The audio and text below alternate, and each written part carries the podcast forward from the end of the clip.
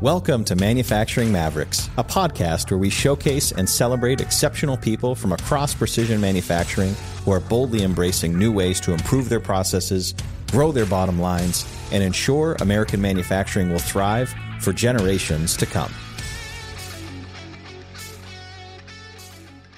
Welcome to this episode of Manufacturing Mavericks. I'm your host, Greg McHale. As the founder of Datanomix, I've had the privilege of visiting hundreds of shops all across the country. And in those visits, I've met some of the most incredible and innovative people in this industry. Our goal with the Manufacturing Mavericks podcast is to highlight those leaders, those mavericks of manufacturing who are innovating not just with technology, but with culture, people, and process too, so we can all learn not just what they do, but why they do it. We'll dig into what got them into manufacturing, what fires them up to go to work every single day and pour their blood, sweat, and tears into keeping the manufacturing dream alive in our country. With that, I am honored to introduce today's manufacturing maverick, Hernan Ricaurte. Welcome to the show, Hernan. How are you doing today? Good, good. Thanks. I appreciate you having me on, Greg. I really, really appreciate uh, having you, Hernan. We know that you're a pretty impressive guy in, in the manufacturing space. Obviously, your company has an incredible presence on LinkedIn, lots of followers, see lots of great activity from you. So really honored to be able to hear your story today, Hernan. Thanks, Greg. So to start it off, Hernan, uh, what we like to open up with here on Manufacturing Mavericks is really really getting some insight into your personal journey into manufacturing. So, you know, tell us a little bit about your background, you know, where'd you grow up and, and how did you ultimately get into manufacturing? Well, I grew up in, I was born on the East Coast, but I grew up in Southern California, got an economics degree and went to Japan. Basically studied the Japanese language, got into the medical device and healthcare industry there between the US and Japan, spent a total of 10 years living in Japan. Really just honed in my focus and my career in Japan and the US. And that continued on for 20 some odd years. At one point, I moved the family back. My children were small and I was traveling to Tokyo every two weeks and here two weeks, Tokyo two weeks, here two weeks. During that period of time, my father, who had had a machine shop, started it when I was in high school, um, was thinking of selling it. And that's where I, you know, it gained an interest in, in looking into the business and, uh, decided to give it a shot. So here we are seven years later with me fully dedicated and, and really excited about what we're doing here at Ricaurte Precision. Wow. And so when you say giving it a shot, had you done odd jobs inside of the, you know, the business while your dad owned it when you, when you were younger, or was it not really an interest of yours? Genuinely not really an interest of mine. Wow. Um, so when I was, I remember geez, being maybe 14, 15 years old and my dad having me come into the shop and measure some things. And I got yelled at so much for every single thing that I did that I decided this is not for me. To be honest, with the first 30 years of, of my father having the business, I stepped foot into the building or, or, you know, the buildings that he's had maybe two or three times, you know, to take him out to lunch. And that was about it. So dad's getting ready to sell and it piques your interest what drew you to that? Initially, it really was the, the business side of things. You know, we, he asked my sister and I to take a look at, you know, the financials and, you know, how the business looked and things like that because he wanted us involved in, you know, whatever transaction he was getting involved in. And uh, that's where my sister and I and my brother-in-law sort of took a look at things, you know, looked at what I was doing and, you know, how I was uh, away from home so much and how we did not want to just hand this over to anyone who would not put a concerted effort into building upon what my dad started. That's where the interest led. And, you know, I, I jumped in head first. I'm very excited to, to make this a, a more growing and an established organization than, than it was back then. So really a lot of it out of family pride and honoring your dad. Um, I, I wouldn't be that dramatic about it, Greg. It's just, I don't know about the honoring my dad part, but again, yeah, in, in part, I guess, um, you know, again, you've, you've got a, a, a good, stable business with opportunities that, you know, that may be untapped, you know, some areas where I felt that, you know, we could make some investments and, and with some concerted effort and discipline, we could put in processes and procedures and grow. And so that's what we've been trying to do for the past uh, six and a half years. So when you came into the business, what did it look like? You know, numbers of machines, numbers of employees, you know, facility size? We're in the same building. So we've got just over 14,000 square feet here in, in the middle of Orange County in Southern California. This area is uh, very much an aerospace medical device like a microeconomy. When I stepped in, we were in this same building. We had about uh, 18, 19 machines and 20, 22, 23 employees. Today we've got 26 machines, you know, some five axis uh, pallet systems, you know, twin turret, a lot, of live tooling lathes and wire EDMs. And we've got um, about 40 employees now. So machine count up, you know, 20%, but knowing you know, what I've seen in your shop when, when I've been out there, definitely some serious investments in technology that you've made. So how did you end up doubling the employee count, you know, with the machines going up 20% like that? Again, we, we tried to be, um, you know, as careful as possible in, in our planning and prioritizing you know, the first couple of years, to be honest, I felt, I think looking back on it, I was probably spinning my wheels quite a bit. You know, it, it these types of businesses, it, there's never ending opportunities for improvement. And so we've really made a concerted effort in implementing processes and procedures and planning out our investments. But, you know, no matter how much planning and, and uh, implementation you do, you always have to take some concerted risks, right? So, you know, that we've done and, and, and learned from, you know, some of our smaller mistakes, but things like some of the digital technologies that we've been investing in um, and some of the automation that we've been investing in have been really paying off for us. So processes and procedures, you mentioned that, you know, really, really thorough planning. How does that play into the into the culture of your shop? You bring up a good point because uh, we've got you know, some great, you know, automation. We've got some great digital technologies that help us, but without the team understanding why we're doing this and how it benefits them, you know, we will be spinning our wheels. You know, we will have just a lot of nice fancy machines and a lot of monitors out there that are not being used. We uh, take our culture very, very seriously. And uh, the things like, for example, we have this thing called the four C's, um, cynical, um, complacent, committed and compelled, you know, and so we always talk about, you know, where we fall into these categories and, you know, what does committed mean? What does compelled mean? We talk about prior to um, bringing in any technologies or automation. We talk about it. We review it. We have uh, hands-on meetings every every month where we share our quarterly goals or annual goals. We go over revenue. We go over, you know, all areas of training and things like that that we're trying to do. So we, we try to be as upfront as possible with everyone and have an open door policy relative to what we're trying to do. And, and you know, if anyone has questions, whatever, because we want, we want everyone to be just as excited as we are about the future of the company and, and the technologies and, and uh, processes that we're, we're bringing in. You're even putting revenue right out there on the shop floor as part of your regular updates with the team. Right. Absolutely. It, it's, that's interesting because there's, you know, a lot of folks I've spoken with. Some people like to do that. They think it creates alignment. Some people think it creates conflict. How do you present that to the employees and, and what do you see as their reaction to it? Everyone wants to be with a winner, you know, and we want to be winners. You know, sharing our successes and our growth um, is, is super important because it provides our employees with motivation that, you know, they are part of something that is growing. With regard to revenue, revenue is not everything. We are pretty open with uh, how much our investments cost as, as well. You know, and, and again, you know, nothing's ever perfect. You can never make everyone fully understand what's going on, but everyone is, is part of this growth and they see the change. And for us, you know, what we stress to everybody is, you know, as long as we are better than we were last week, we're doing something right.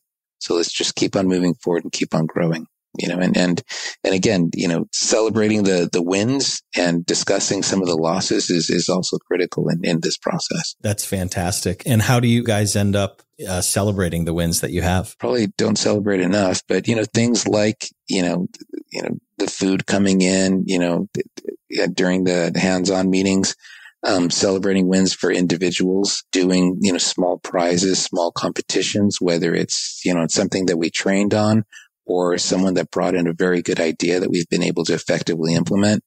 Um, you know, we try to recognize this and sometimes, you know, it's small, you know, financial, you know, uh, gifts and bonuses and things like that. But, you know, it, it doesn't have to be a, a huge amount, but just making sure you're recognizing those individuals that are stepping up and making a difference is, is super important. Absolutely. And that, that's awesome that, you know, that you bring everybody together, that you have those conversations.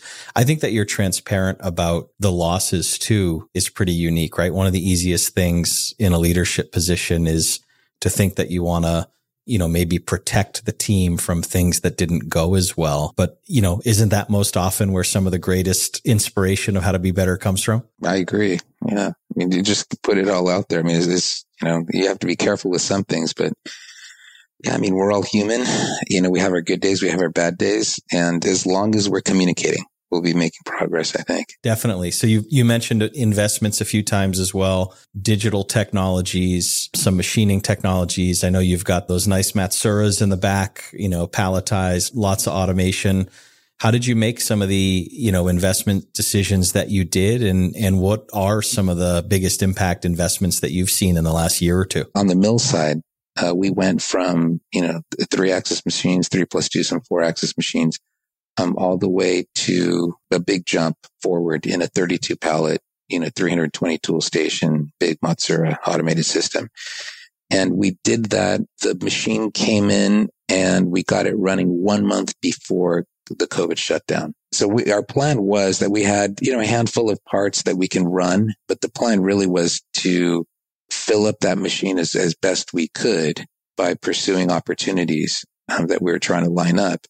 But COVID came. Um, we were able to offer um, very aggressive expedites because of that machine, ramping up of, of, uh, of higher volume because of those machines. That in a way helped us um, significantly and helped us differentiate from everyone else we're competing with here locally. You know, that worked out so well that we bought another one.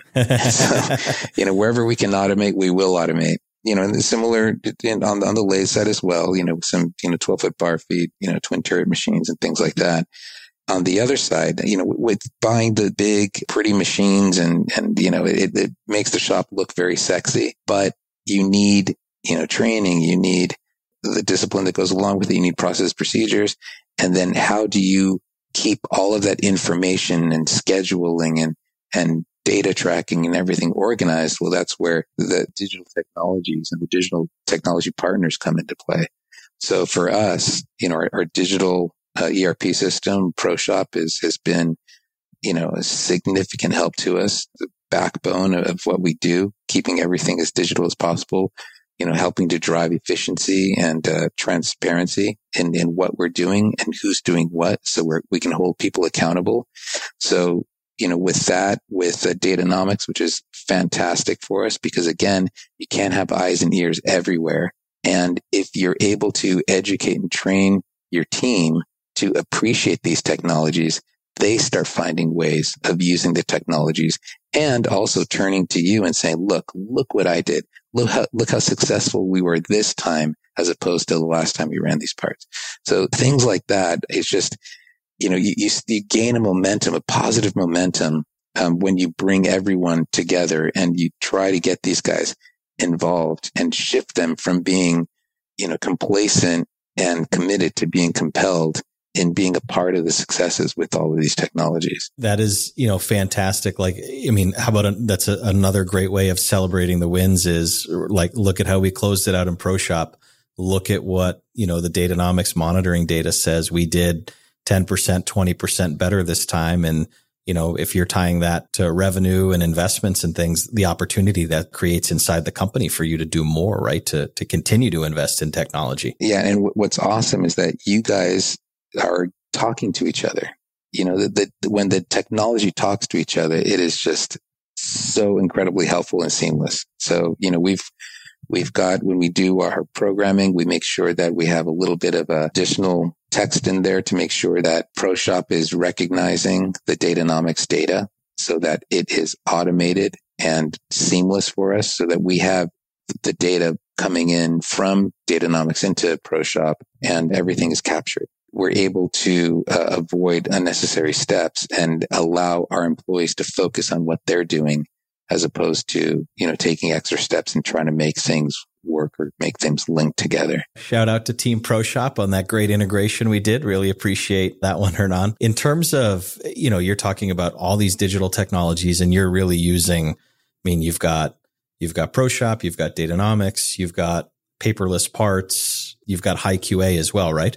Correct. Yep. So, so you're really using the leading technologies that folks see for all these different workflows. You also talked about you've got the pallet machines, you've got the, you know, the fancy shiny new machines. How does that, um, you know, influence how you're, how you onboard new employees, bringing them into your shop where you have maybe te- digital technologies they haven't experienced before, or maybe even machining technologies that are different from where they came from? Things are moving so fast in a way, Greg, that appropriate onboarding is something that we need to work on more, but it is a requirement for everyone to be intimately knowledgeable with ProShop and whatever machines we're using mon- monitoring on, they have to be intimately familiar with uh, Datanomix. We use the paperless parts uh, 3D viewer on all of our machines.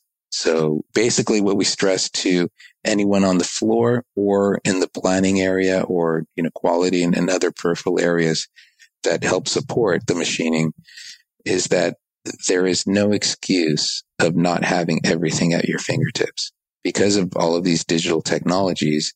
You know, anyone on the machine next to a machine cannot say, I didn't have a, uh, an approved drawing with, with bubble prints. I don't have the in process inspection forms. I don't have, it's all there. And if it's not there during the Gemba walks, you have to raise your hand and speak up because if not, it, it's, it's, it's on your, it's on your plate. You know, I'm not maybe not answering the uh, the onboarding question appropriately, but you know, we do have you know, there are great videos. Even even Matsuura has a, a little academy that they have. High QA does.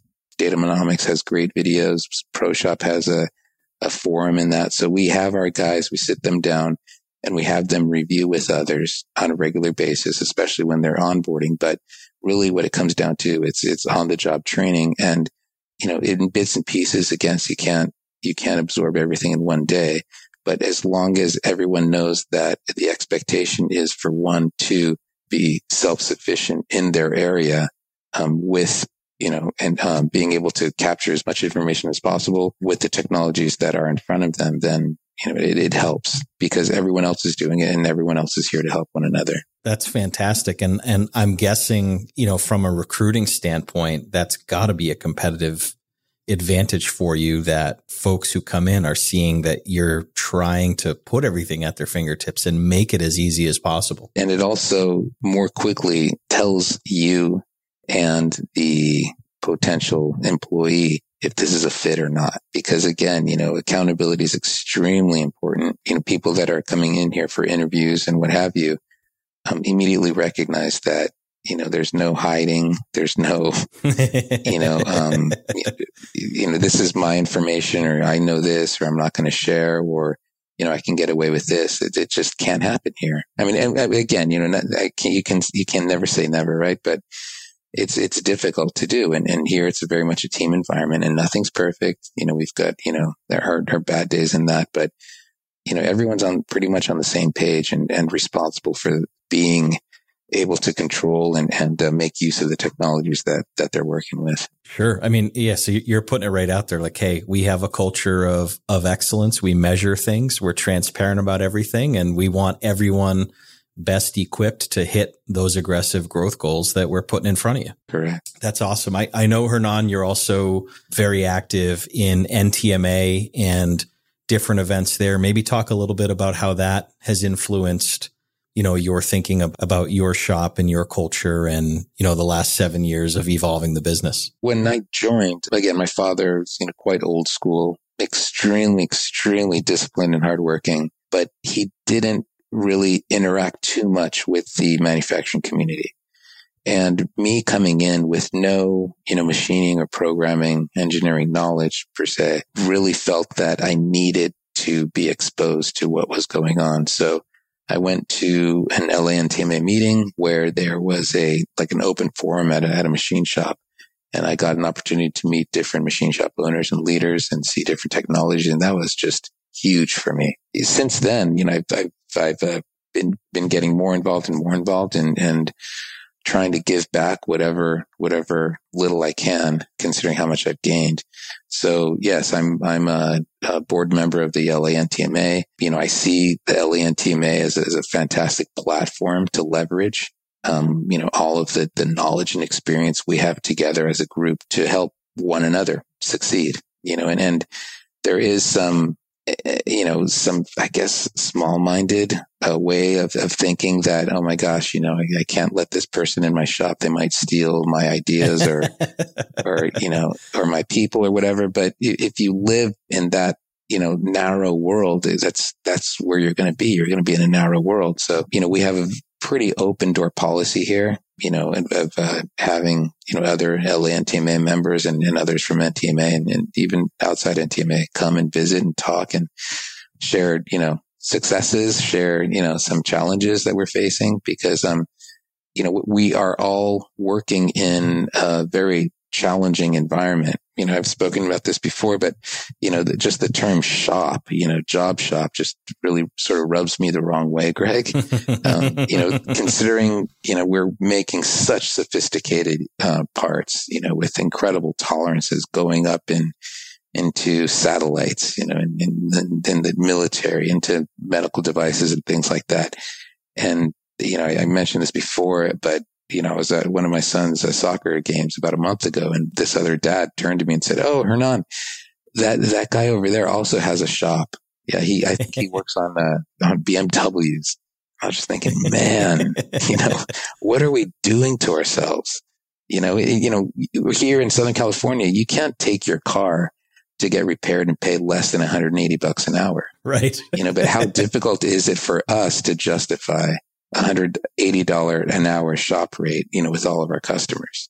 You know, so we're just, and, and considering how capital intensive, you know, this business is, I mean, we, we, we need to help market ourselves a little bit better.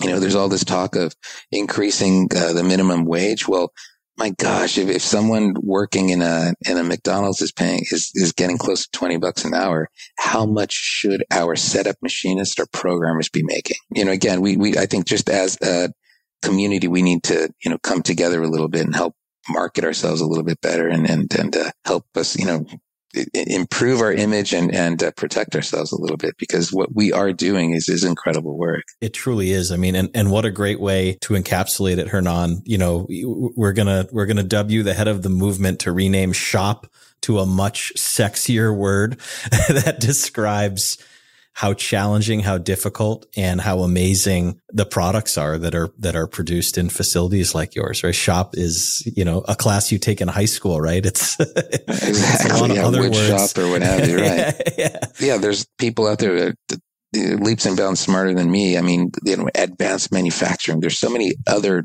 terms that we could use that we should be using. I mean, I, you know, your company has this word in it, right? The word precision. Definitely have seen that as a major movement of the last several years to, you know, really separate the technology oriented and advanced manufacturing companies, you know, to say what we, what we are doing is hard and complex and uh, requires that precision to be able to produce it. Right. Exactly. You know, NTMA, obviously a huge resource helping you learn, you know, really how to get into the industry. Like you said, jump in, jump in head first. And it's funny that you brought up shop because the next place I wanted to go with you is what are some of the most challenging things you see in terms of running a job shop? But I guess we got to come up for, with a different term than job shop for me to ask you that question. yeah. Yeah. We don't work on engines here, Greg. So what are what what are some what are some of the biggest challenges of running an advanced manufacturing facility that has such diverse requirements? How's that or not? That's a great question, Greg. well, there, there are many. Just going back like the uh, you know, NTMA community and things like that. I mean, first of all, I think we're, this is maybe a little bit, uh, people might disagree, but I think there are way too many machine shops. You know, in, in the city that we are in, in, in Orange County, in sort of the middle of Orange County, a place called Santa Ana, there are well over a hundred machine shops, you know, and, you know, everyone talks about, oh gosh, it's so hard to find, find people and hire people. Well, yeah, it's because there's too many of us, you know, and unfortunately, you know, a lot of shops are closing down. Um, they were started by baby boomers who are very smart, incredible machinists, programmers, technicians you know, have been so focused in the technical side at times that maybe they haven't but had the opportunity to invest the resources and time in, in maybe developing their businesses a little bit more where they have more processes and procedures in place and, and to uh, scale through technology and things like that. But I think there's going to be a lot of consolidation uh, going forward, good or bad. But as far as challenges are concerned, yeah, I mean, running a small business, you know, we, we cannot benefit from economies of scale.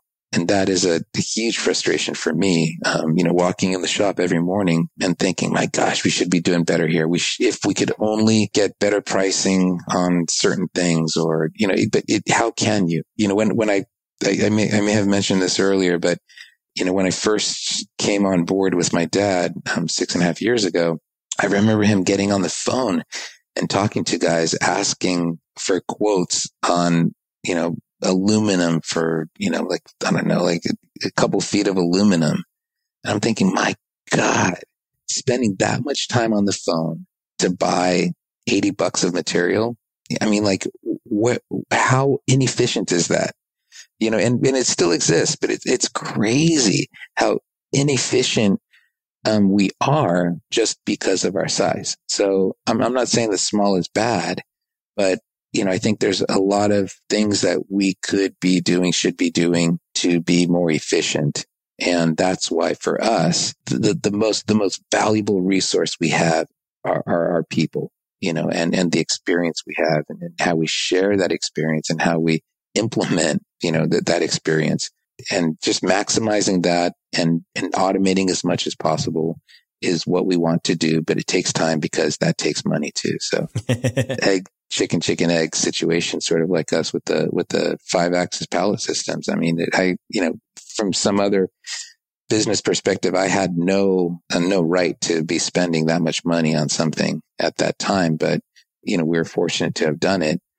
But, you know, being small, you, you know, we, we have to take some, some big, big risks sometimes. I don't know if I really answered your question, but it's, um, there, there's again, so many areas to improve on but so much we can do based on our limited resources. I think you encapsulated it perfectly, Hernan. I mean, I totally agree with you on the consolidation, you know, front, by the way. I think, you know, let's say there's approximately 30,000 machine shops in the United States today.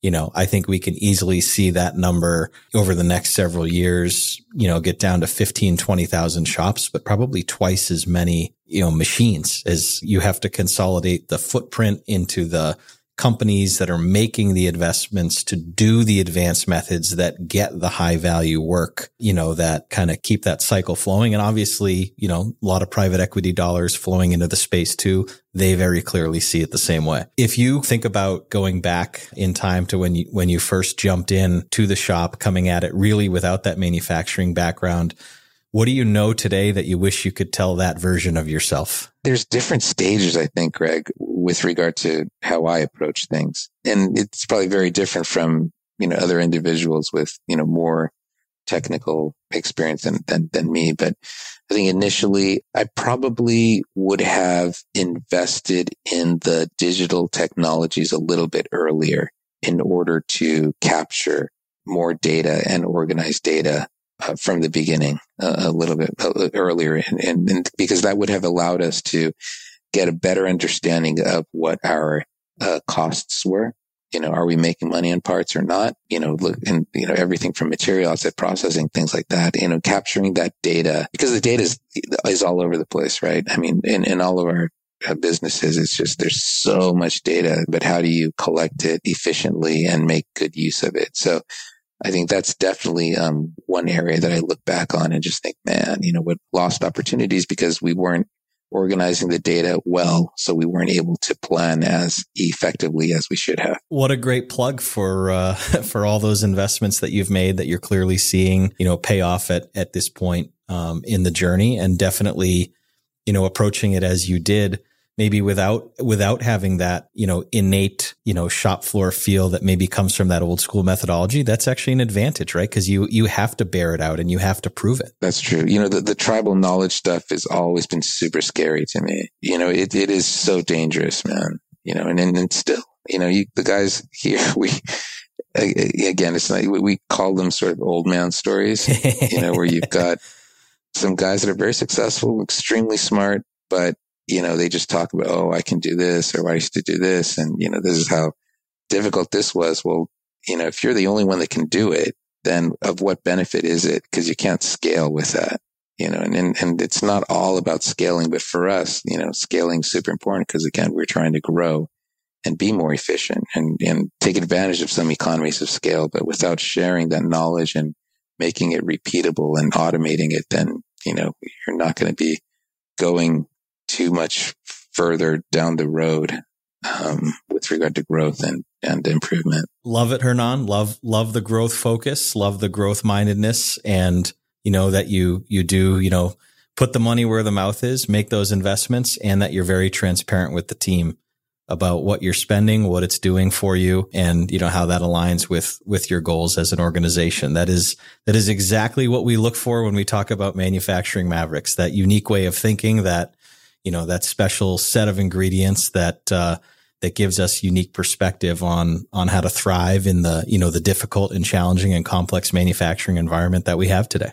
Hernan, you've you've been fantastic. Really, really appreciate uh, having you on the show today, and uh, wish you continued success, continued growth.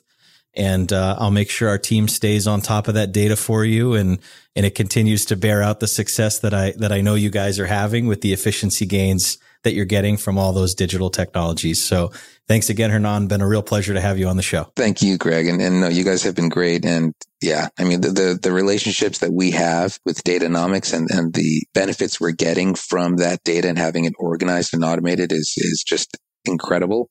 And it just makes our team and our organization stronger. So I, I, really appreciate what you guys are doing. Appreciate hearing that and always more than willing to help and support uh, our customers in, in any way we can. So thanks very much, Hernan. All right. Thank you, Greg. All right. You take care. All right. You too. Bye bye. Thank you for listening to Manufacturing Mavericks. If you'd like to learn more, listen to past episodes, or nominate a future Maverick to be on our show, visit mfgmavericks.com. And don't forget to subscribe to and rate this podcast on iTunes, Spotify, Google Play, or your favorite podcast app.